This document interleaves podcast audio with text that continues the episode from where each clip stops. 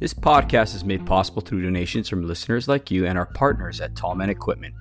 Tallman Equipment prides itself in having more lineman tools in stock than anyone else. And now, when you're shopping online at tallmanequipment.com, look for the truck logo that says Fast Ship on hundreds of items on their website. That logo means that item is in stock and ready to ship the same day in most cases. When it comes to getting the tools and equipment linemen need, trust Tallman. Line 11 Clothing Company, making apparel for our first responders with a positive message to patriots that you can be proud of. The proceed of the cost goes to helping our foundation ignite the fire for father engagement. Give them a follow at Line 11 Clothing on Instagram. And finally, Monzingo knives. Each knife is created with craftsmanship that only a tradesman could provide. Find them on Instagram at Monzingo Knives and get your American made Monzingo knife today.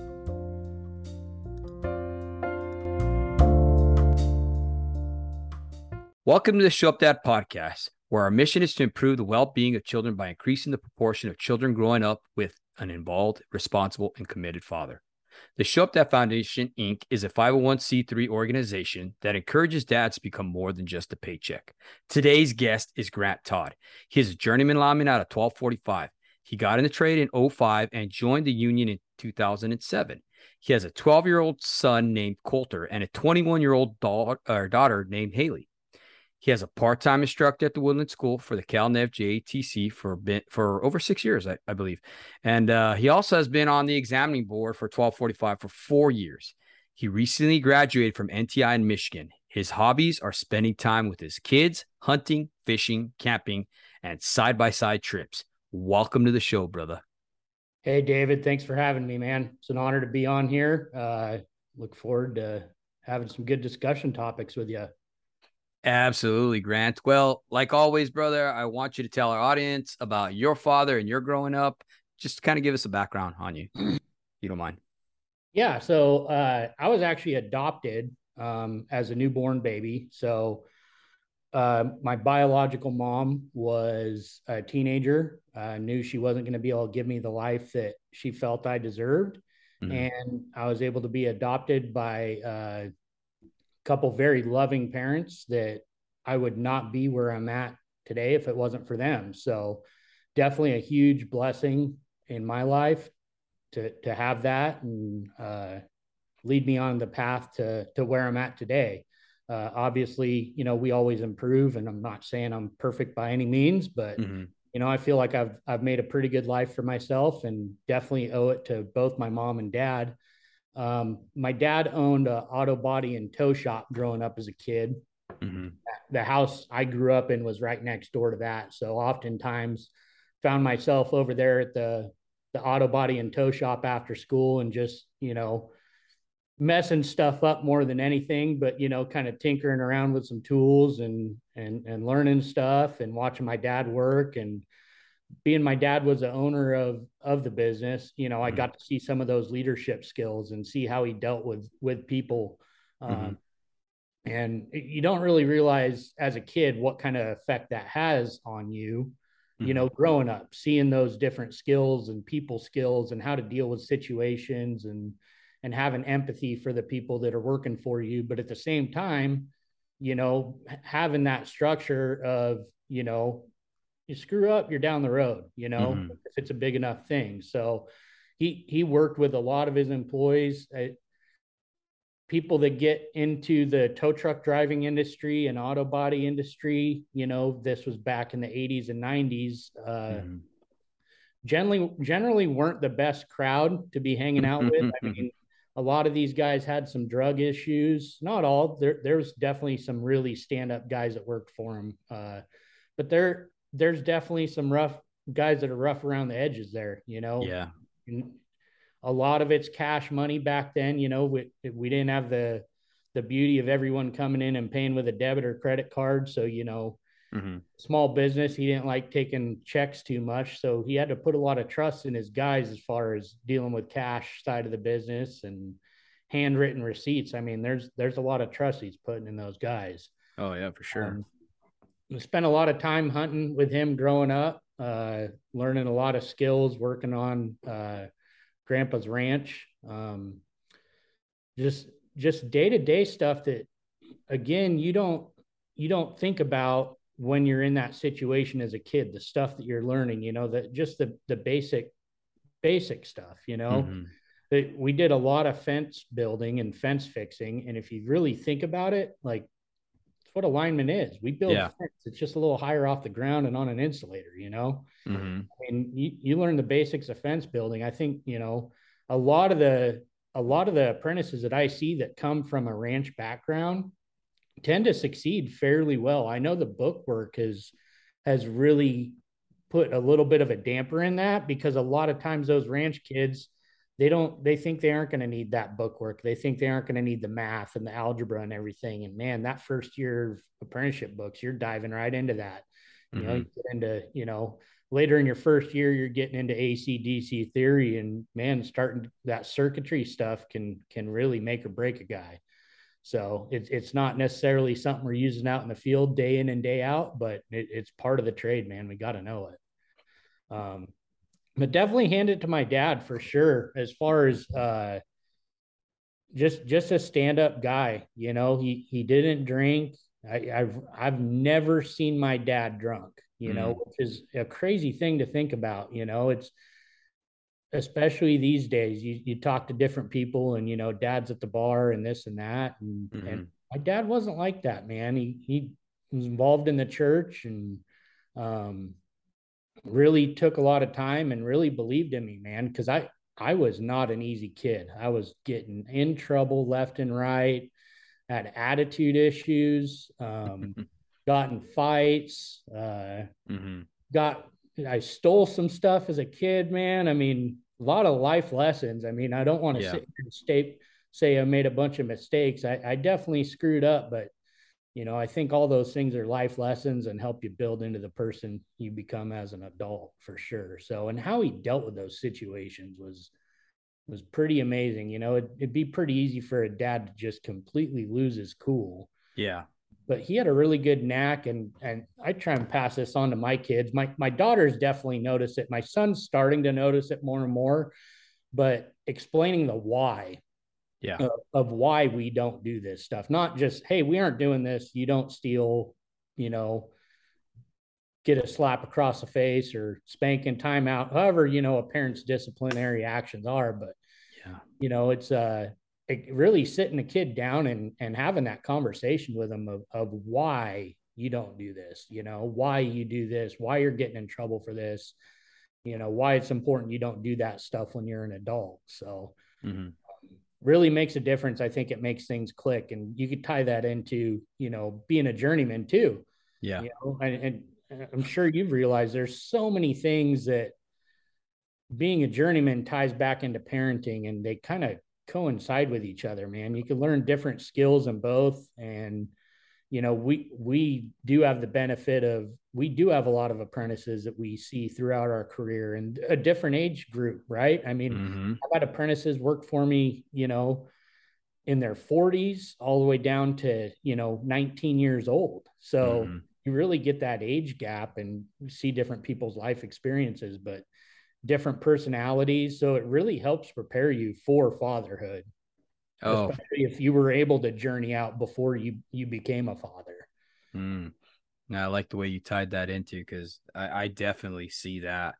Um, just being a father and you know being an instructor as well, you definitely learn a lot of patience. And if you're if you allow it to, you're going to take that same patience back with your kids. You know what I mean? The patience you have for an apprentice when you tell them how to do something, you should like when I went through the apprenticeship, I was taught, I'm going to show you once, I'm going to let you do it. And by the third time, you better have mastered it or you're down the road. And that's, that's the way they treated us.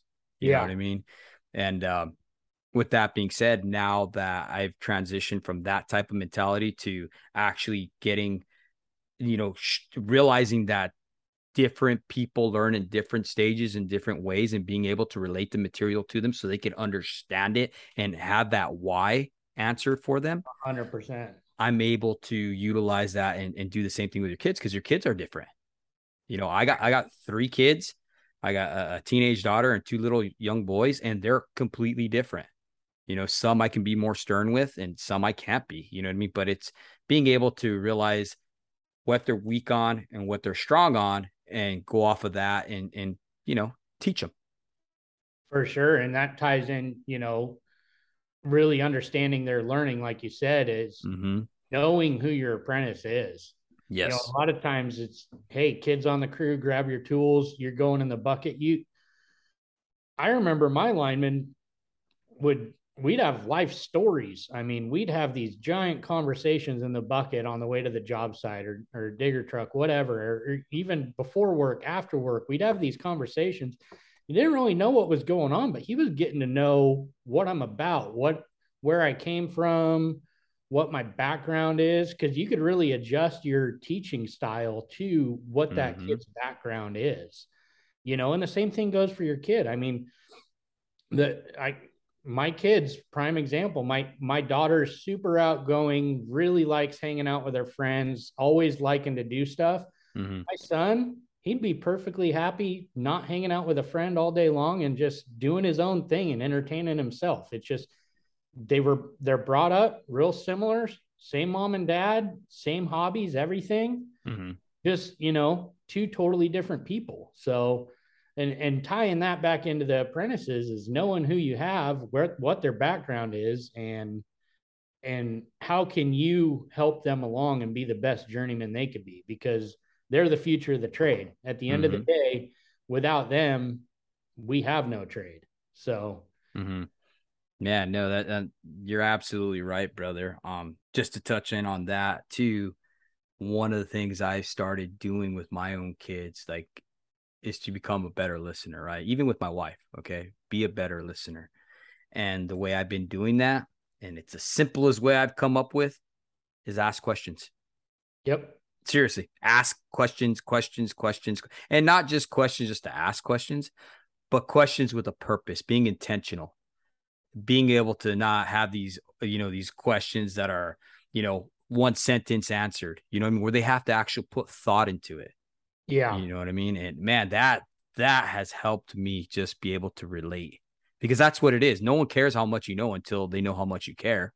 Yeah. So when you're asking them questions about their family, when you're talking to them, you're asking where they come from, their background, their their being, their origin, right? You're getting to know that person. And like you said, man, that's going to set the stage for you to be able to relate to them. That's going to set the stage for you to be able to communicate to them and teach them. Yeah no, hundred percent, and and learn stuff from them. Yes, you know, I mean that's that's where I think you gain a lot of respect too. Is is taking in the knowledge that they bring to the table, you know, mm-hmm. and and listening. So, like you said, asking those questions, but actually showing that you care through that listening and and retaining it, right? Mm-hmm. Absolutely. Know, and tying in, you know, a week later you bring up, you ask them a question, and then, you know, a week later you bring up something that involve that answer that they gave to you, mm-hmm. that's going to show that you actually listen, that you actually care, and they're going to they're going to really dig into that a little bit more, whether it be an apprentice, uh, mm-hmm. a kid, you know, whatever you got going on, all relationships in general. Exactly. And, and it's so true, man. I mean, I've had Brady Hanson, you know, the written and red guy coming on here, great dude. And um, he came in, we talked about making connections as journeyman lineman, right? one of our greatest superpowers, I guess, per se, is that all the connections we make in life, not only are we making connections on the line, right? We're making connections with other people in life. Yeah. And and that's our ability. We're able to go to the customer and talk to them. We're able to talk to people at a safety meeting. We're able to just be able to communicate and make those connections in life. And it's because it's the way we're built. You know, we yeah. want to be relational with people. Yep. You know, and it's crazy that we're being taught that we're trained that we're working in that environment all day and then when we go home we don't relate to our kids or our spouse. It's like dude we're training for that all day. Take that same stuff you're doing and bring it home brother. Yeah. That's all we're asking you know? So it's yeah. it's cool. It, it's crazy how that gets lost in translation you know what i mean when you have to do that you know? And i don't know why. What why do you think that is brother? Like honestly. Oh, I, I think a, a a lot of times we go a million miles an hour all day at work. I mean, if you mm. think about everything that we do on a daily basis that I I hate that we get caught up in complacency, but let's just face it, every lineman does. Yeah. Doesn't matter if you're an apprentice lineman, whatever. You're gonna get hung up in some complacency. And there's stuff that your brain just automatically does that you might not even think hundred percent, you know, before you do that. But mm-hmm. it's just a natural habit, you know, like doing a walk around, right? Mm-hmm. You do you walk around around the truck every day. Do you do you think before you start that walk around hey i need to start my walk around no it's it becomes habit. So it's just it's a habit that you do but our brains are just going a million miles an hour all day long. And i know for me one big thing for me was i wanted about five or ten minutes when i got home to unwind where i could just click that brain off mm-hmm. and not have to think about anything you know?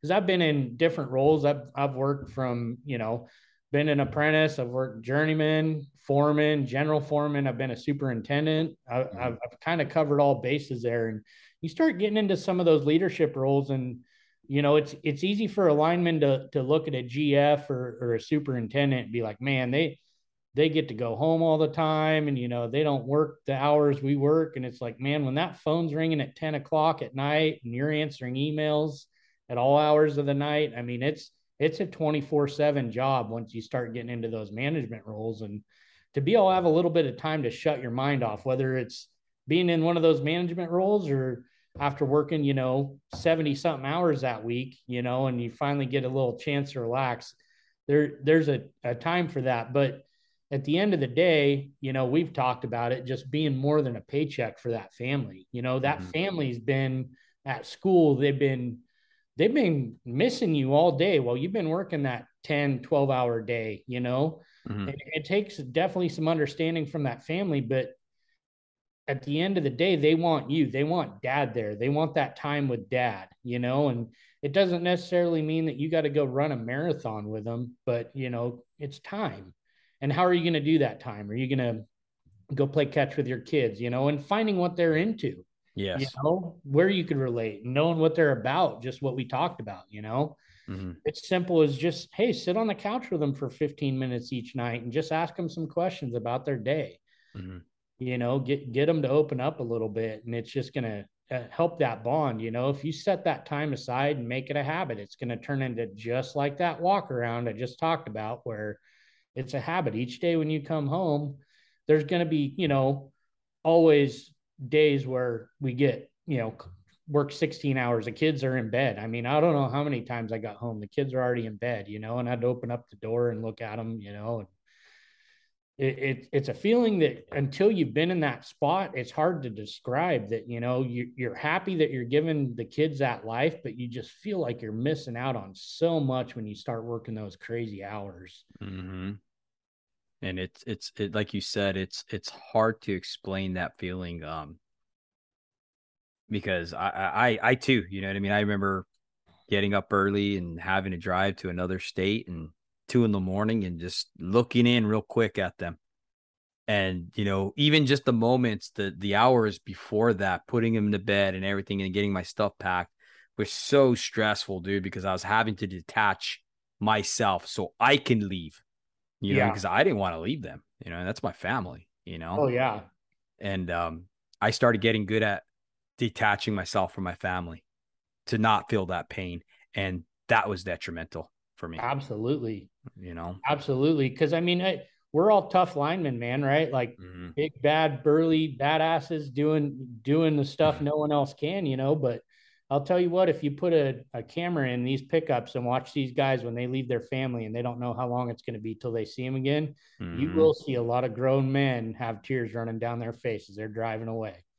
And I don't care who it is, uh, how tough of a guy you point out there, he's he's been through it. If he's got a wife and kids that he's leaving for a week, two weeks, a month. I mean, some of these guys that come from the Midwest or back east, man, mm-hmm I feel for them. You know, they they make it home every every few months. I was really fortunate in this trade that you know there's so much work in California that I'd get to see my family. You know, usually every other weekend it was the longest I'd go. Sometimes you you might go three weeks to a month here and there. You know, depending upon work schedules. But um, man, if if you're on the road as a lineman, it's uh, mm-hmm. it's a rough go and being able to to have that empathy and really put yourself in your family's shoes. I mean, it, it's tough on you. Don't get me wrong, but to be able to look at it from from the wife's perspective or the kid's perspective, I mean, all they see is you're gone. You know, Yeah. yeah, they they they enjoy having the cool stuff at Christmas. They like getting those dirt bikes, the the PlayStations, or you know what whatever the kids are into, the new bike. Um, but at the end of the day, like, do you remember what you got for your 12 when you were 12 years old? Do you remember what you got for Christmas that year?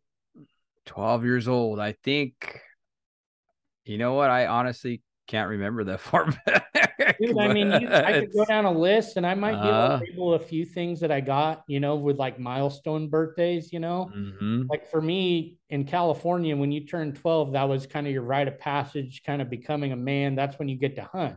Yeah. My 12th birthday, I will always remember I got a deer rifle. I'll remember Mm. that, right?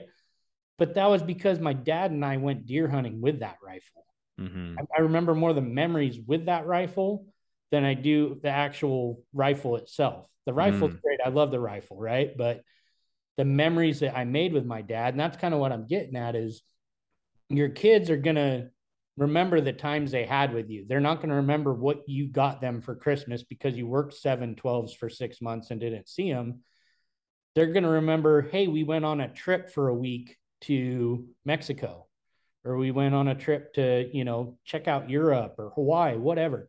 Mhm. That's the kind of stuff that's going to leave leave memories in your kid's brain and in your brain too because you look at the same thing like what did you get your kid for their 12th birthday you know? I can't remember. I got him something cool. We were working a lot of hours man. But you know what i mean? Like yeah. it's it's those the time and the memories. That's what kids want. I mean grown-ups if you have a solid wife um and even still a solid wife it's hard. It's Yeah. it doesn't make it easy on them but she could kind of go through the motion she could she could hold down the fort while you're gone Mhm. you know as long as that communication stays good and you guys can keep trust between you guys but um i i if you have if you have a gal at home that isn't emotionally mature enough to deal with that kind of stress it's Mhm. going to fall down on the kids man and it's not going to be good on them No,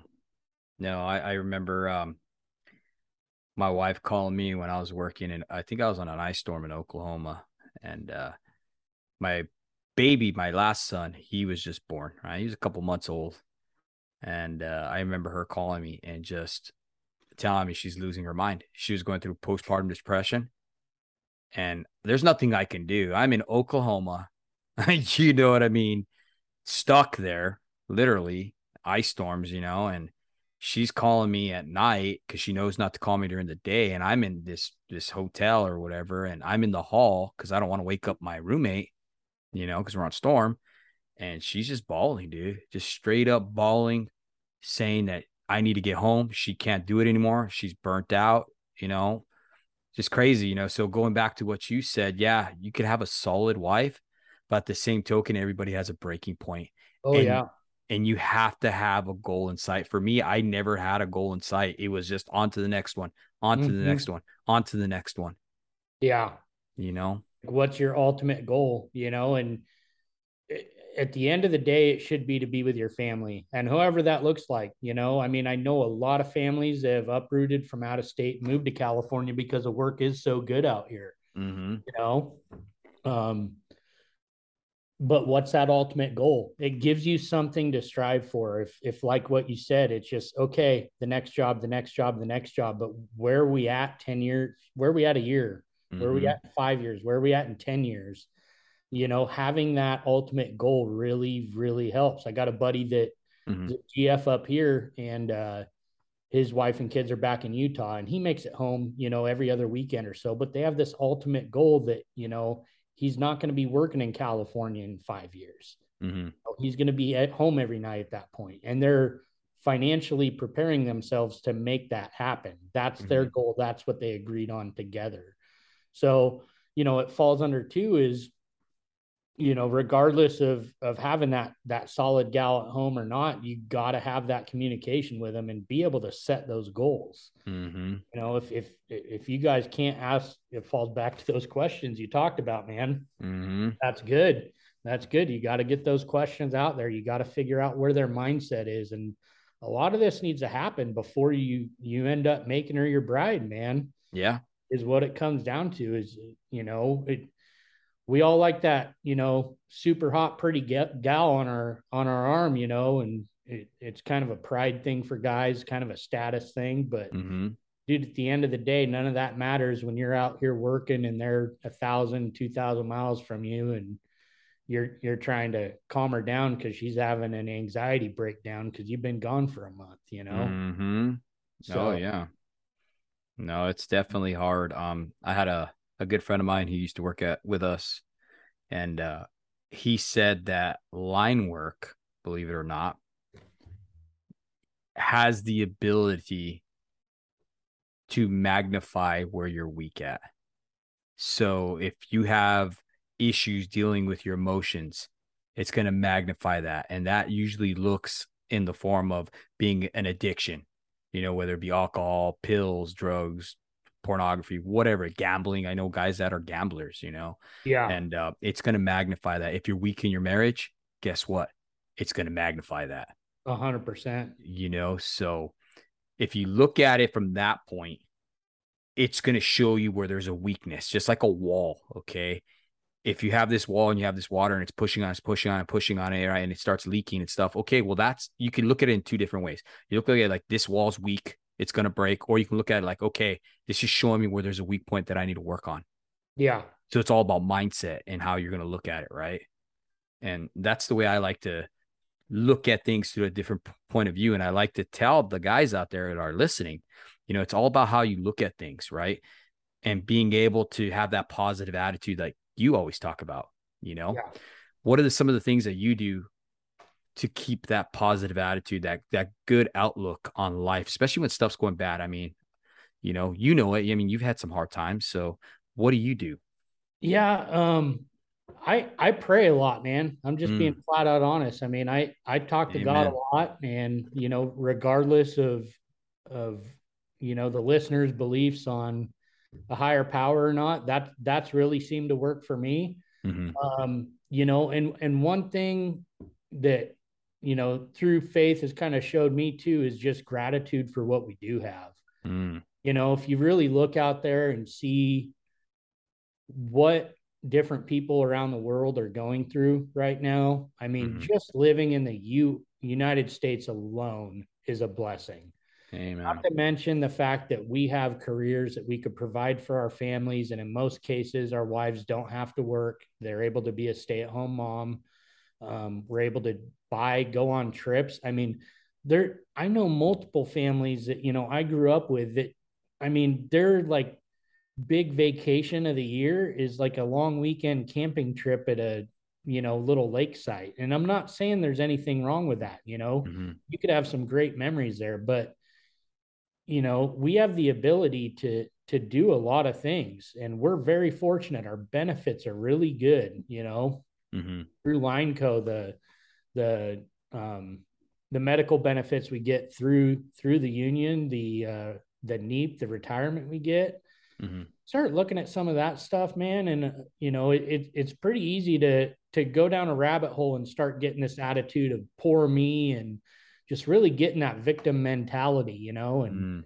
it's it's just such a toxic path to start heading down, man. When you really start having that attitude of, you know, oh, the everything's against me, and you know that, like I said, the poor me attitude. It just it doesn't get you anywhere. You know, mm-hmm. I went the let's see, last year, so 2021 was probably the one of the darkest years of my life. I went ended up going through a divorce. Um, mm-hmm. Had a lot of information that came out that really devastated me throughout that process. And you know, you start looking at man, no, no one ever sees them themselves ending up that way. You know, we never get married thinking that we're going to end up, you know, going down that road. Yeah. You, you could really start heading down some bad rabbit holes with, with however you're coping with that stuff, man. And I really started digging into the gym hard and, and reading some some really good books. Um, I, I read quite a few relationship books, just mm-hmm. knowing that I like being with somebody, you know, knowing that that someday I'm probably going to get remarried again and and really what to look for in that next person. So mm-hmm. that really helped me be positive too because you start reading some of these books and you start hearing some of the horror stories out there and it's like, man, okay. There's a lot things a lot worse things to go through in life than you know going through a divorce so yeah yeah it was a tough time for me personally mm-hmm. um, but you got to look at you know people bury their kids man and yeah that just like I'll tell you what that like St. Jude's commercial that comes on the TV, dude. It's about everything I could do to not start tearing up when I watch that stuff, man. Just seeing mm. little kids, you know, in a hospital in that in that state is man, that just tears me up. So you start looking at that and it goes, and even then, you know, it's, I, I'm not, not trying to shine light on that subject, but yeah, again, there's hope for these kids, you know, there's, the, those kids are going to feed off those parents. If those parents are having a really negative attitude towards everything, you know, those kids are going to feed off of it and it's probably going to hurt their chances of making it. But, mm. you know, my biggest thing was was through my whole process of last year was just showing my kids that no matter what happens to you in life, you could come out stronger, you could come out better.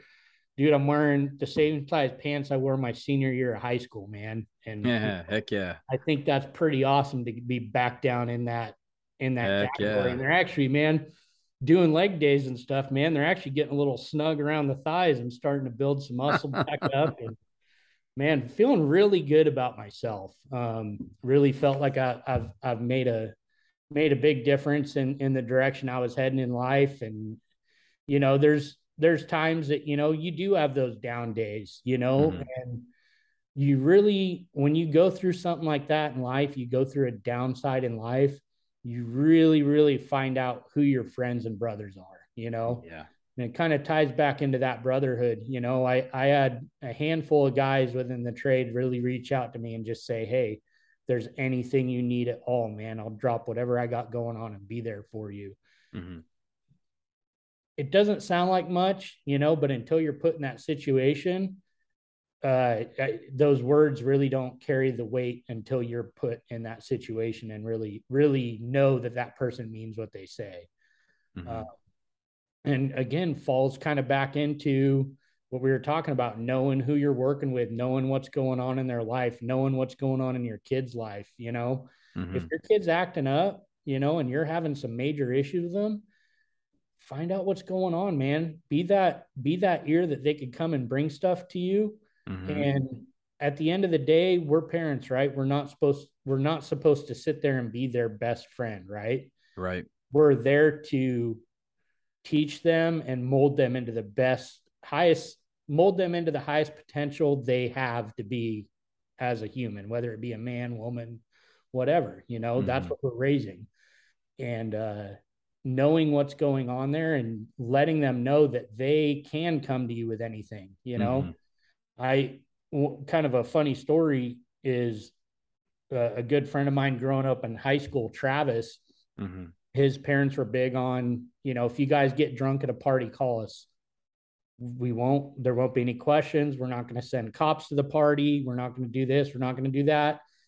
Do not drive. Call us. Mm-hmm. You know, and that kind of it built some trust there, you know? Yeah. When there's other parents out there that man, they'd lay down with that iron fist. So you'd never want to call them. So you'd kind of gamble. And I know kids that, you know, passed mm-hmm. away in in my high school from drinking and driving from parties you know yep. because they didn't have that trust in their parents that they couldn't call their parents and and you know get that ride that they needed so yeah for sure and with that trust too you you know i'm sure you've heard it all the time you know trust is earned in in drops and lost in buckets and with our spouse with guys at work with our children you got to continue to build that trust, those relationships, right? And it it takes just being around them, being intentional, talking to them, communication.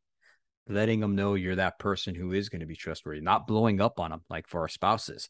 Yeah. Like my wife couldn't come to me for a lot of stuff because a lot of times I was so overwhelmed with everything I was carrying that I would blow up, you know. And how many linemen do you know that do that at work? What do you mean? I already showed you that, you know what I mean? And just yeah, just blowing up, you know, and it's because there's so many different aspects to what you're dealing with, you know what I mean? And I think a lot of times when we do that and we show our kids how to respond to that, that puts them into this heightened state to where they're going to see how we're responding to stress. They're going to realize we're under stress and duress. And that's how they're going to handle their stress and duress when they grow up.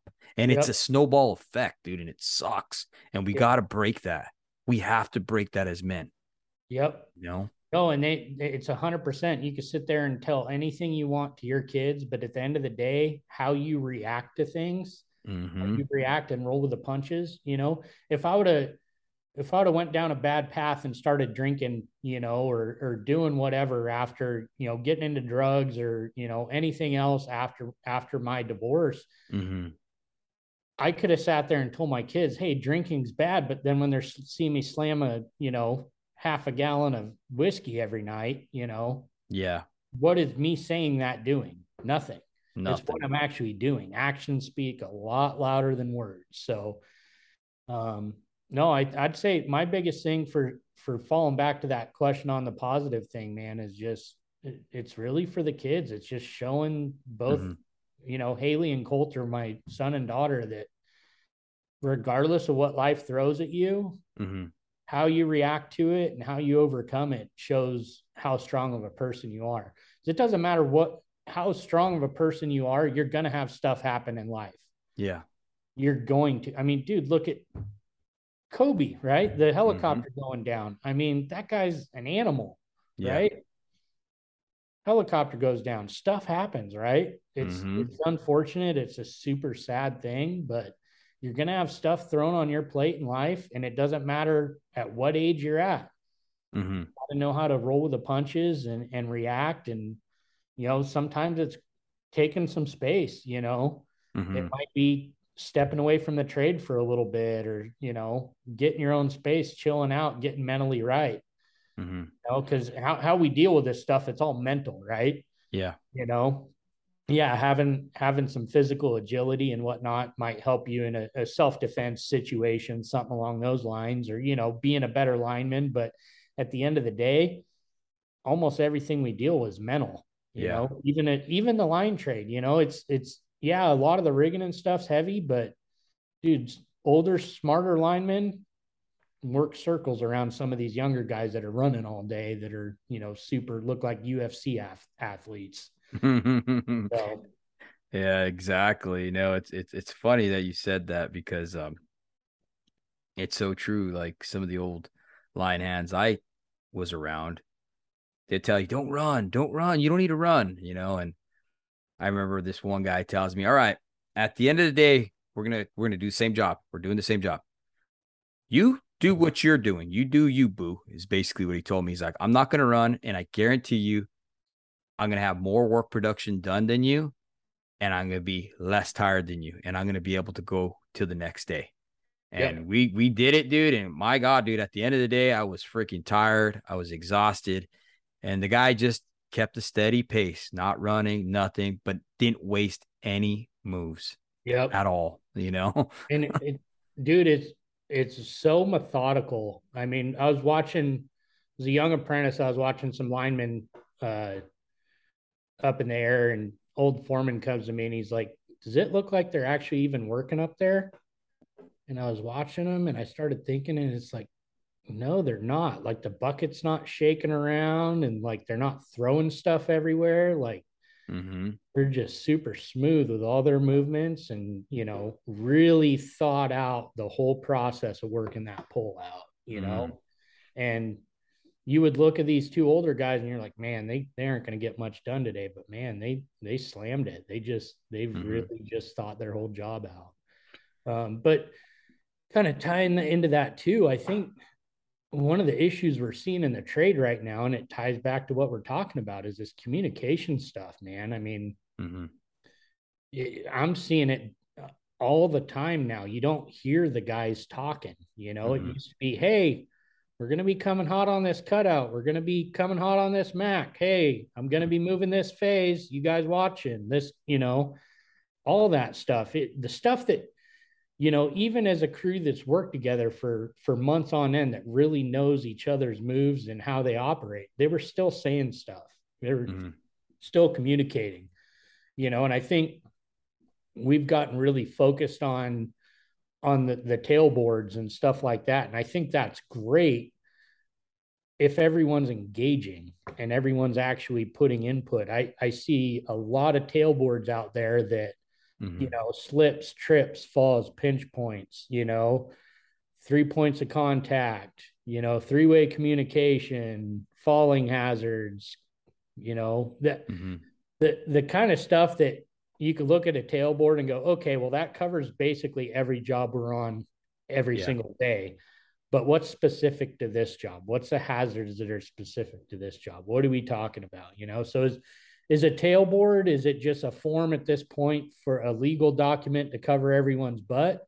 Or are we using it as a tool in our in our, you know, toolbox is something that is really helping that crew be successful at the end of the day because a good crew that communicates is is mm-hmm. gonna blow another crew that doesn't communicate out of the water and whether you know it's documented on a piece of paper or you know thoroughly talked about it let, let's face it these days it has to be documented or it never happened right but mm-hmm. you know that having that communication is is just key to to executing this work in a, in a safe, timely manner. You could knock a lot of work out safely mm-hmm. with all the tools and stuff we have these days. It's insane. No, for sure. And um, going back to that communication, you know, what I've been seeing is that with all this technology, digital technology, how it's growing rapidly these days, you know, um, social media now, everybody's on social media, right? That's becoming omnipresent in everyone's daily lives. You know, um, I had a good friend of mine, Ed, and he talked about how social media right now has become this soap opera that women who used to stay home were watching. He's like, that's all social media is. It's a numbing agent. It's a way to somebody to step out of their life for a brief second. And then with all the, you know, with all these smartphones and everything out, the, you know, it's it's widespread. It's easily accessible. And some of the studies I've been noticing, right, is that they're talking about how the person who stays mostly on social media has a increased inability to concentrate and sustain attention because they're continuously distracted by social media. There's a correlation there with that. So, with that being said, you're seeing it in the field, you're seeing it with your kids. I mean, I don't know how many fathers contact me on a daily talking about how do I get my kids off this phone? I take it away and they act like little demons. You know what I mean? It's because they're being conditioned. Yeah. You know, the more time you spend on it, it's like with you. If you don't spend time with your father, you're not going to know him. He's not going to have influence in your life, right? Yeah. We, we, talk about all the time. So if they're being influenced by social media and they're on it, what do you think they're going to act like?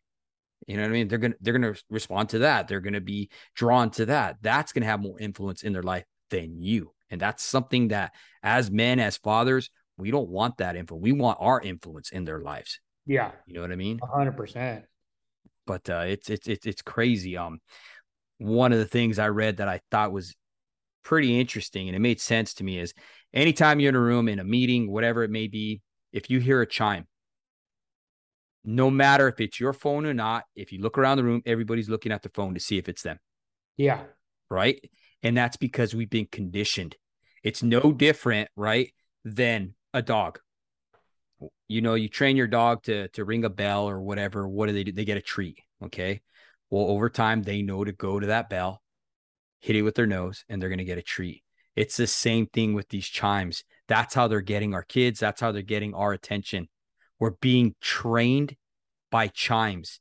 Every time you get a, a, a, a new text, anytime you get a, an update on social media, anytime you get a like, it's a chime. And that's how they're getting us. That's how they're getting our attention. And I thought that that was freaking absolutely spot on when they said that. We're being yeah. trained and conditioned. Yeah. No 100% and uh, the scary thing is you know some of the some of the brain dead accidents you're hearing out in the field now i mean mm-hmm. just stuff where you're going how did that happen i think a lot of it kind of ties into you, you hear a lot of the a lot of the companies whether it be utility side outside whatever mm-hmm. distracted driving right they're talking about it there a lot of companies are going to hey you can't even use bluetooth now you know it used to be okay you had to use hands free use your bluetooth Mm-hmm. Now they're saying, don't even take a call, pull over, take that call. Well, if that's having the same side effect, you know, in driving, what about in the field? You know, yes. guys, you see it a lot. Guys will have their cell phone in their pocket, you know, mm-hmm. and they're framing a pole or whatever and forget it's in their pocket. And then they go up in the bucket and their phone rings or whatever, you know, they, they could hide it, you know, it, it's not going to, you know, the foreman may not see it or whatever, shoot a quick text message out Mm-hmm. But, you know, your wife sends you a text, hey, I'm headed to the doctor. You read that. Where's your head at the rest of the day? Exactly. You know, it's, it, the trade has really changed. I, I think, you know, it, mm-hmm. we have a lot of linemen still in the trade that, that were, came up where cell phones weren't prevalent, you yes. know, you may have had a, a, flip phone or something, but it stayed in the lunchbox. And then, you know, probably had it turned off most of the day, but you didn't have the the iPhones and everything else, the smartphones where you're checking your Instagram or your Snapchat or Facebook. You know, like you said, you get it. It's another form of addiction in my mind, and you see yes. see it a lot. You know, it's I'll you'll hop on social media at the end of the day. You know, you get home from work and you see people that you worked with on the same crew, and they posted something on Facebook at one mm-hmm. o'clock in the afternoon. You're like, dude, we were doing hot work then, you know? Mm-hmm. What was mm-hmm. going on there? So you start seeing that, but again, it's it's that mind escape, you know, and we tie back to that those old older linemen really methodical in what they're doing. They're 100% focused on that job, you know. They'll give each other shit and you know bullshit throughout the day, but you know they're not concentrated on what's going on back at home they're mm-hmm. you know they they left that stuff at the gate you know 100% focus and it's not mm-hmm. I'm not saying they didn't have their fair share of accidents you know i mean there there's a lot of reasons we have the blood the rules we have you know the written in blood thing you mentioned earlier with brady yeah but i mean there's there's constantly been incidents in the trade and i think a lot of what's going on too is information so readily available now mm-hmm. that a lot of these incidents aren't aren't as hidden as they used to be. Yeah. You know, I think a lot of small stuff used to happen, you know, fairly frequently in the field, but it never got reported because it just got taken care of right there. Mm-hmm. You know, now you deal with, you know, this and that. I mean, we're hearing about motor vehicle accidents from different contractors, and that that kind of stuff never really used to get reported to the apprenticeship unless it was something significant, an injury, fatality, that kind of thing. Mm-hmm. You know, but now you're hearing about little fender benders and you know even some dents in the truck, and it's just it's communication.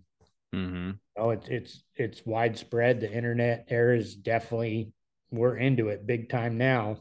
Mm-hmm. It's out there. It's getting communicated across the country. So, um, but yeah, the the distractions in the workplace, man. I mean, mm-hmm. A lot of it eh, I blame on the on the cell phones and you know social media, that kind of stuff. You know, and there's there's so many little notifications. Even if you leave your cell phone in the pocket, right? You mm-hmm. your phone vibrates or whatever.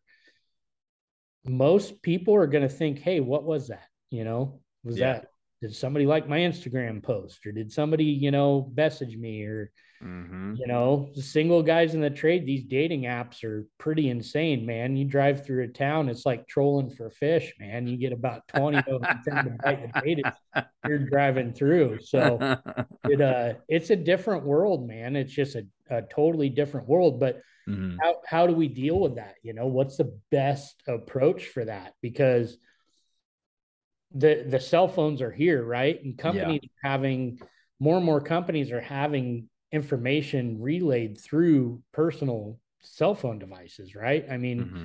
like I know there's some contractors that, you know, they, they don't even get their their foreman and whatnot personal phones. They'll just give them an extra $50, $100 on their check. Yeah. You know, so I mean, the, even just regular employees, they'll relay some information, you know, through emails and this and that. And I know there's some contractors out there that are doing, you know, saying, you know, you could either do the paper DVIR or you could do it on your phone through an app. So mm-hmm. they got their personal phones with them. Yeah, I don't think the the fix is going to be telling guys they can't have their personal phones on them, but you know, once work starts, it, in, in my mind, that thing needs to stay in the truck. We need to stay focused on what's going on. And I don't even think checking them on a lunch break's good because, you know, you take your lunch break and you start going through that, you've completely just derailed your thought process for that, yes. for that work for the day. So, hmm. you know, but I don't think anyone wants to be the, the, the phone Nazi, you know, no. who, who wants to take that on?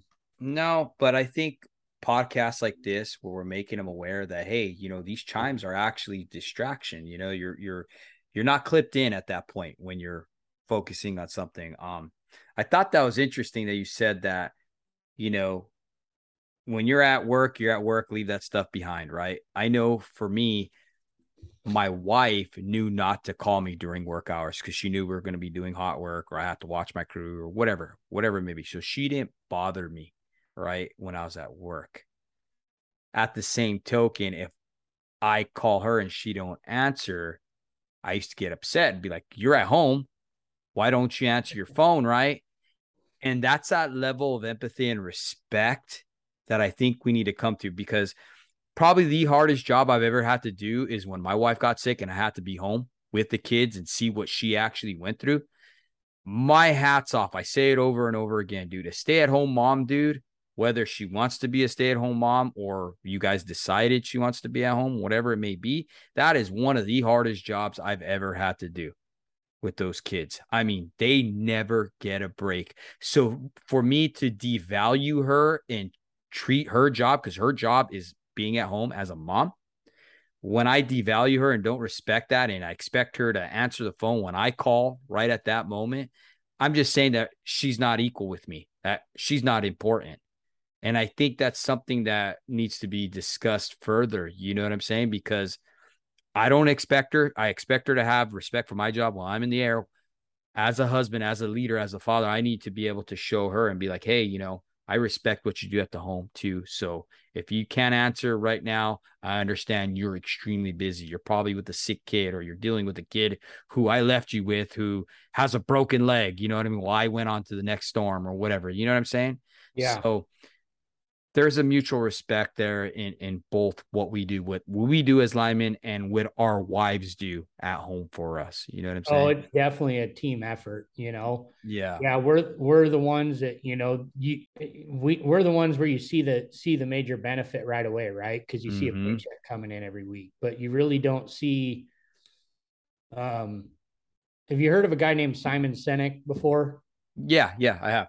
Um, he does a lot of leadership courses and he talks about uh, infinite games mm-hmm. and, uh, you know, how you could correlate like a, a, baseball game, right? You could tell who the winner is, right? There's a score at the end. Mm-hmm. But like tying into the family thing, yeah, you could see that big paycheck for the work that you do. Mm-hmm. You can't necessarily see the outcome of, of what they did. Yeah, you got a clean house, you got clean laundry, you got food, you know, ready to go when you get home. Mm-hmm. There's a lot to be said for all that. But at the end of the day, they're spending more time with the kids than the dad is usually, you know, mm-hmm. especially if they're a stay at home mom. They're the ones really having a lot of influence in those kids. Mm-hmm. So it's not something that you're going to see overnight, but you're going to see over the course of years, you know, yeah. of what kind of influence they have. And it's, it's, I, I think a, a, a lot of linemen kind of take that for granted too, as far as, you know, we're doing this crazy work. We're doing stuff that nobody else wants to do, you know? Mm-hmm. We, we got high ego, high drive, alpha male industry 100%. percent mm hmm At the end of the day, you kind of need to humble yourself down a little bit and realize that it's really just a job and there's a lot of people that can do this trade, especially nowadays with all the safety equipment and tools. Yeah. Um, and that what you have going on at home is pretty important. What what the wife is doing at home or girlfriend or or mm-hmm. whatever you got going on, um, whatever's happening on the home front it is a lot of work too. Mm-hmm. You know. I'm a firm believer that a good leader is going to be able to, you know, good leadership starts at the home. So yeah. if you're a good foreman and all that stuff, how are you at your home? You know what I mean? Because you're going to be that much better if you can control your home. Yeah. You know what I mean? I don't mean control in a way that's like condescending or you're way up here and they're way down here. I mean being able to lead your family. Yeah. You know what I mean? Because right now there's so much, like we talked about social media, there's a cultural differences with what what the media is saying is right and wrong and up is down and all this other confusion that's out there we need to be able to be that point man in our families to be able to lead them through this life you know what i mean and if we can't do that but we're a good leader and we get a job done at work, are we really being successful? You know what I'm saying? Yeah. And I think it, it, it all depends on on what the individual's goal is too. You know, I mean, mm-hmm. I know a lot of a lot of linemen out there that don't have kids. You yeah. know, don't have the drive to be a, a a family person, and there's nothing wrong with that. You know, that's their decision. That's their life decision.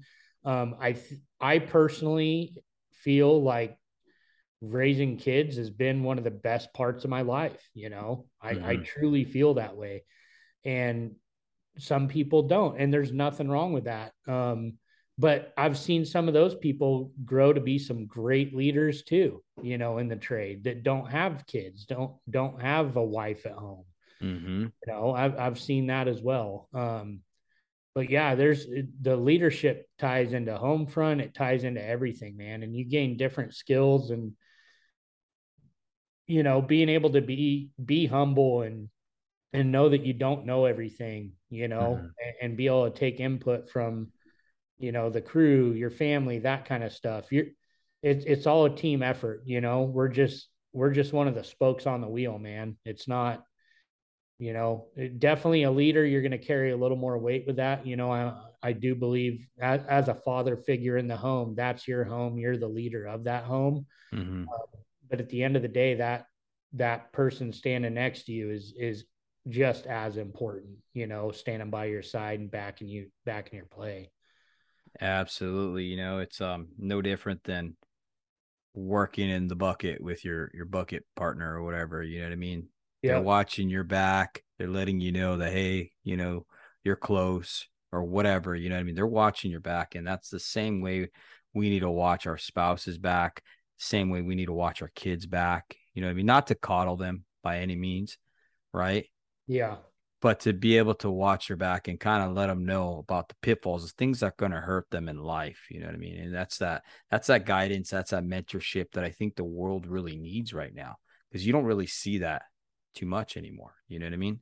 Well, and kind of tying back into that social media stuff. I mean, there's there's a lot of parents that just want to throw a video game or yeah. an iPad in front of their kid and that's their babysitter, you know, and then the parent does whatever they do. And man, we're we're raising generations of kids that have mm-hmm. no communication skills and no no thought thought process of how to deal with situations as an adult because they have this out, right? Mm-hmm. It's this dopamine hit when whenever they open up their Instagram page or Facebook page. You know, it's this little addiction that, you know, I I think it, it's one of those things that we may not see the effects of it right away, mm-hmm. but I think in, in the coming years it it's going to be a major thing we're going to have to tackle, even in the trade.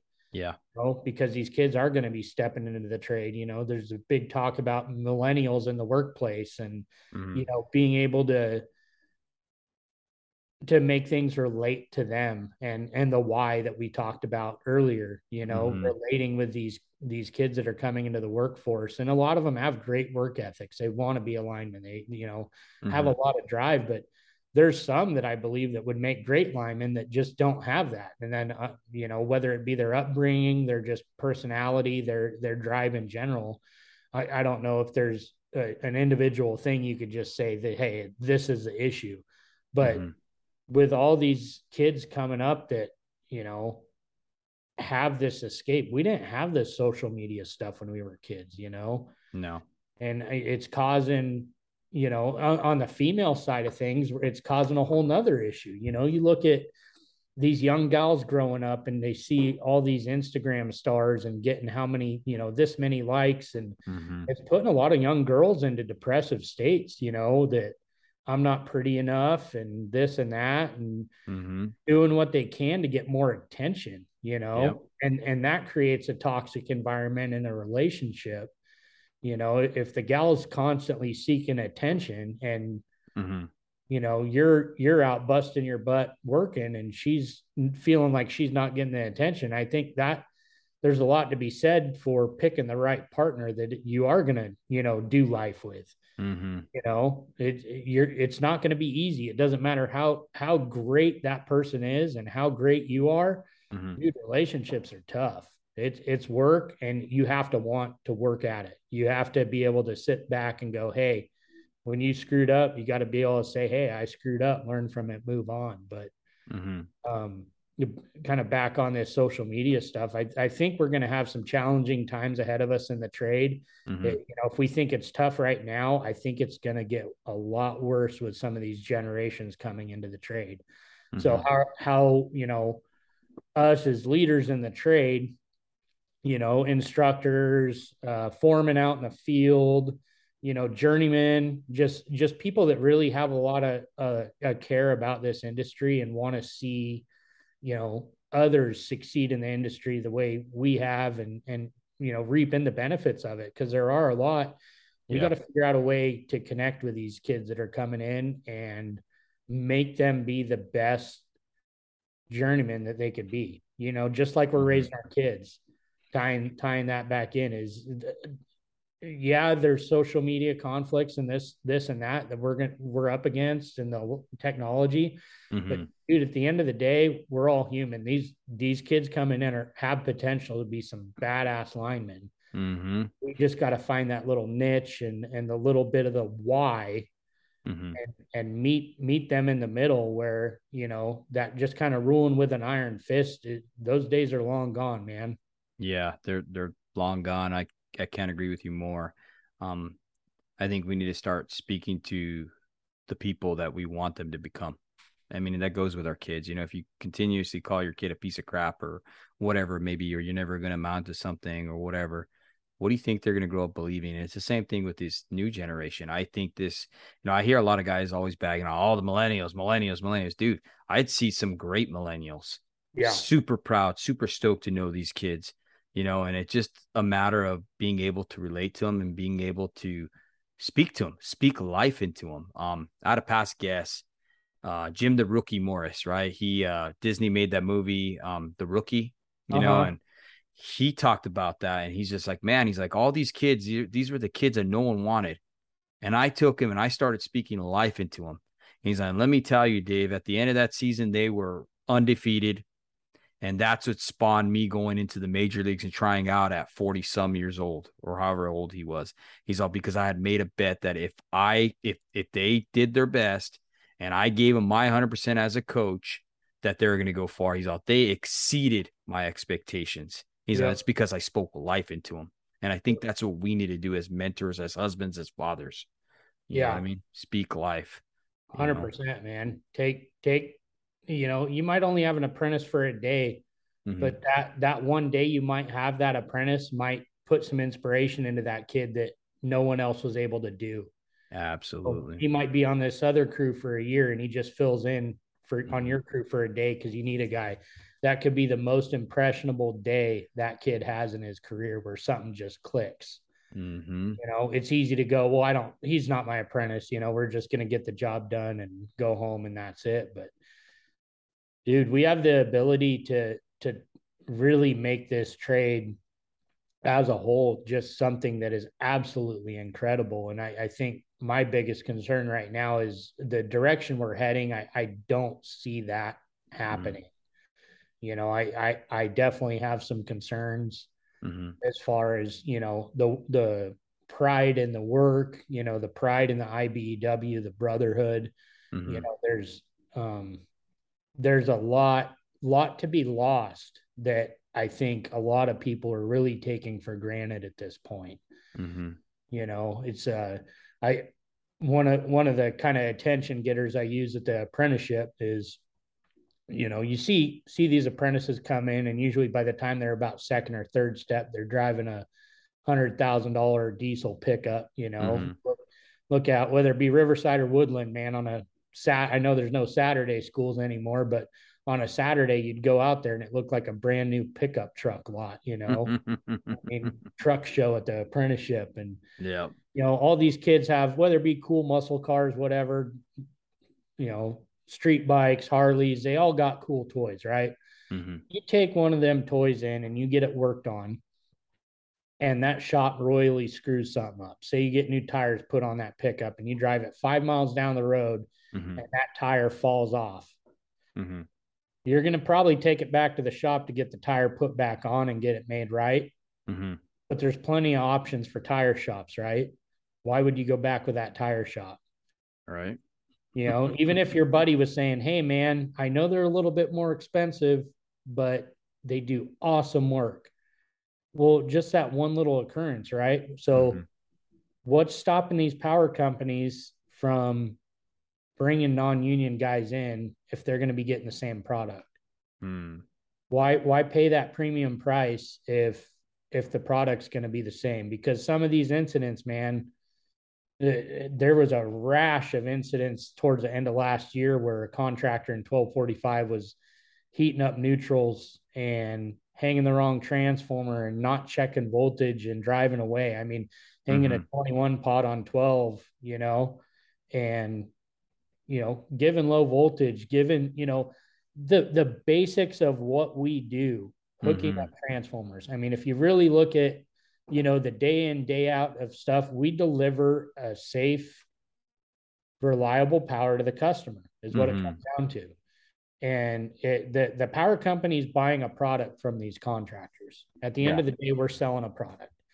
And if that product isn't met to satisfaction, Mm-hmm. I mean, we should be well above that, right? We should be striving for excellence. We should we should be striving for the product that we're selling is so good you won't mm-hmm. want to go to the other person which in you know the analogy would be non-union mm-hmm. we should be selling that product we should be selling that pride in our work that you know you mm-hmm. could drive down you know, a road where a lot of the work going on right now in 1245 is fire hardening. You should be able to drive down that stretch of road and all those poles are in line, all the cross arms are are level, the wires sag correctly. You mm-hmm. know, you shouldn't be driving down and, you know, every once in a while you see a pole that isn't even 100% mm hmm plumb or, you know, the pole's not backfilled all the way or mm-hmm. you know, just taking the the little bit of pride in our work that really goes a long way is Mm-hmm. That's kind of what concerns me is times have been really good for linemen mm-hmm. over the past five years, I'd say. Mm-hmm. You know, in some areas a lot longer than that. I think 47's had a really good run down there. Uh, you know, and we're, we've we've seen a major influx in 1245 of travelers just because we can't man the work. Yeah, and you know, it some of the best linemen I've worked with are travelers, but also some of the worst linemen I've worked with are travelers. You know, you get you get guys that that really care and want to do a great job and enjoy the money out here. You know, there there's some great guys from out of state, mm-hmm. but there's also some guys that are the only reason they're here the paycheck, and as soon as they make their money, they're going back home and they don't care what happens at you know mm-hmm. to this local, you know, and the work we have. So it's uh we we really got to kind of bring that back, man. It's uh, yeah, bring that pride back and bring that excellence back because you know that regardless of where people stand politically as far as the union, um, mm-hmm. you know, it, at at the end of the day, our our our money our dues do go to some politics. They do. It's just the nature of it, right? Mm-hmm. Um, in my mind, if our product we're selling is that excellent, if it's that perfect, we don't need to be doing that. You know, if we're mm-hmm. selling ourselves going, hey, we're the best of the best, at the end of the day, these these utilities are are gonna want to use us because they want the most bang for their buck. Yeah, it might mm-hmm. be a little bit more expensive, but we're getting more work done. We're doing it safe. You know, all mm-hmm. all of that tied into one. Yeah, and I think too, like there's a book called Drive, right, by Daniel Pink, and I read that probably about two years ago, and uh, it talked about getting people motivated into doing stuff, right, influencing people, right? And uh, he talked about the different types of motivation but the motivation i want to talk about is getting people into buying into what you believe right? And that's no different than being a, a foreman at the job right? If you can get that person to believe if you if you're a leader in in in the industry at any level right getting people to believe in something they're going to want to give it their all if they believe but how are they going to believe if you don't even buy into it yourself it starts from here yeah. You know, you have to believe. And it's no different than at our home. Yep. You know what I mean? When you're a leader at the home, you have to believe in something. Yep. Right. Because you fall for anything if you don't. Absolutely. And that's how you're going to get your people into buying into, you know, this nation, into yeah. Our culture, into uh, being a better husband, a father, a leader, a person, right? You have to believe and you have to be able to influence those people, you know? but you can't have one foot in and you can't have one foot out. Yep. And a hundred percent, if you don't buy it, your people aren't going to follow. I mean, how many times have you been at a safety meeting mm-hmm. and GF superintendent comes out and goes, man, we got to do this now, guys. And everyone kind of hems and haws. And somebody always asks, well, why do we got to do that? Because the office said we have to. Mm. You know, come on. It's like, yeah, I mean, some of some of the stuff that has gotten rolled out, I think we could we could all look at some of the rules that have come out and go, man, and come on, there was rules in place already for this safety incident or whatever, and they were already breaking those. You know, mm-hmm. what's more rules going to do realistically? But you know, some of them have have really you know benefited the industry. If you look at, I mean. Mm-hmm for hard hats, you know, that that's a normal thing for us to wear, right? Yeah. The normal, right? If you saw guys working on a pole and they weren't wearing hard hats, mm-hmm. dude, people would flip, right? Oh, yeah. Well, yeah, it's a written standard. It's written down that, hey, this is a, a rule. We have to wear a hard hat. But standards don't matter what's written down. It's what's mm-hmm. going on in the field that at the end of the day, that's what's acceptable or not acceptable.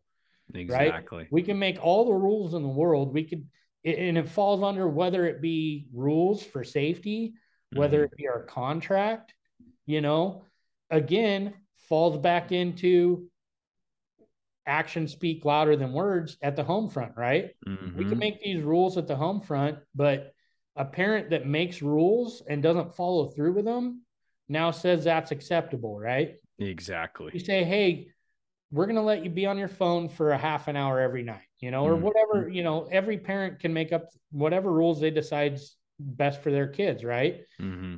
If you don't stick to that, there's no weight to it.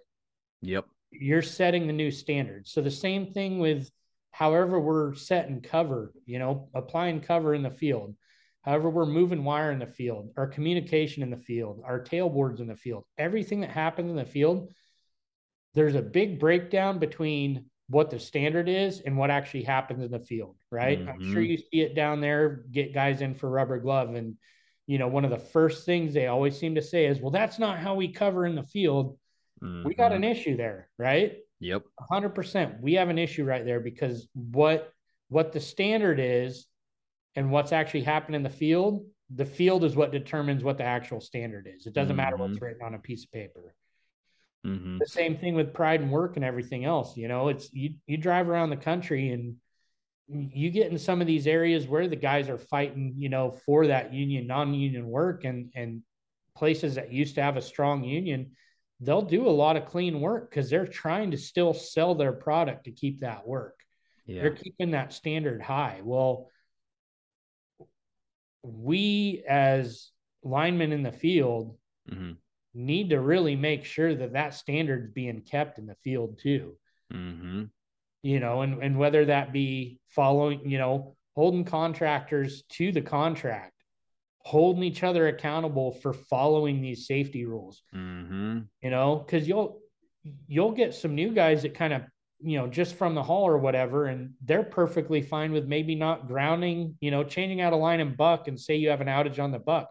Mm-hmm. I've seen guys perfectly fine with not grounding the buck at all.